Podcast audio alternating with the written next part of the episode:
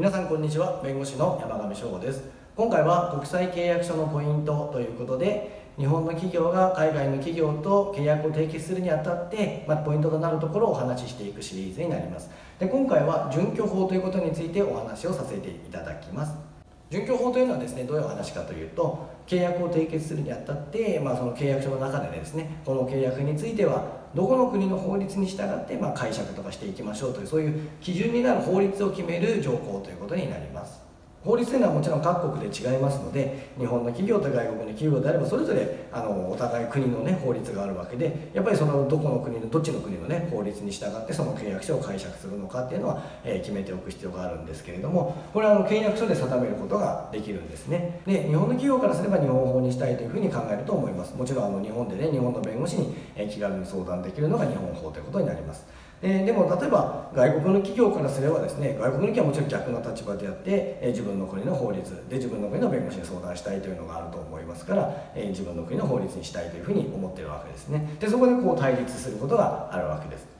ではあの準拠法について当事者がこう対立してしまった場合ですねどういうふうに解決しましょうかっていう話になるんですけれども一つの解決方法としてはこの契約書の内容をですねなるべく細かく書く。いろんなことを想定していろんなことを書いておく。そうすればあのどっちの国の法律が使われてもですねあまり影響を受けないということになります。なので、えなるべく細かく書くというのが一つの方法になるかと思います。でもう一つの解決方法としてはですねあのまあ、もうお互い対立しちゃったからじゃあ第三国の法律にしましょうなんてこともあるかもしれません。ただ第三国の法律また調べたりもしなきゃいけないのであまりおすすめはできない方法かなというふうには思います。もう一つの方法としては他の条項を有利にする。これはあのどういうことかというと準拠法についてはあのそちらの国の、ね、法律でいいですよというふうにする代わりに例えばなんですけど紛争解決条項については日本の方、ね、裁判所にしてくださいとかそういった他の条項の方を自分に有利にするっていう取引をすることが考えられます。まあ、こういった形で、え解決できればいいのかなというふうには思うんですけれども準拠法の問題なんですけれども実はねそんなに重要ではないとも言われてるんですね。これどういうことかというと今あの各国の法律って大体あの内容は似ててですねそんなに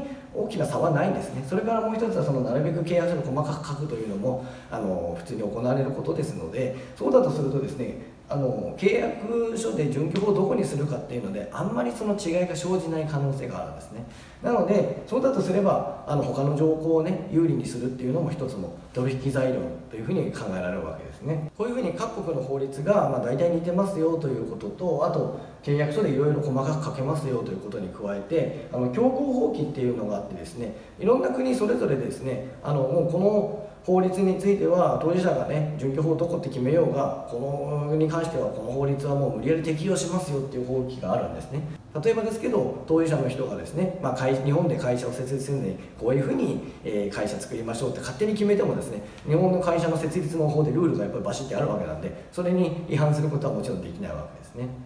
それから労働関係の法律もですね日本では労働者の方を保護するためいろんな法律があるんで、えー、そういったものの中にはですねあの海外の企業があの労働者の方にね不利に、えー、契約をしてもいや無理やりその労働者を保護する法律が適用されるっていうことがあります。まあ、こういったことからすると話に戻るんですけどあのこの準拠法をね対立しちゃった場合はあまりこここだわらないで、えー、他の条項を有利にしてえー、準拠法については向こうに譲るっていう考え方も、えー、ありえるかと思いますでは今回も最後までご覧いただきましてありがとうございました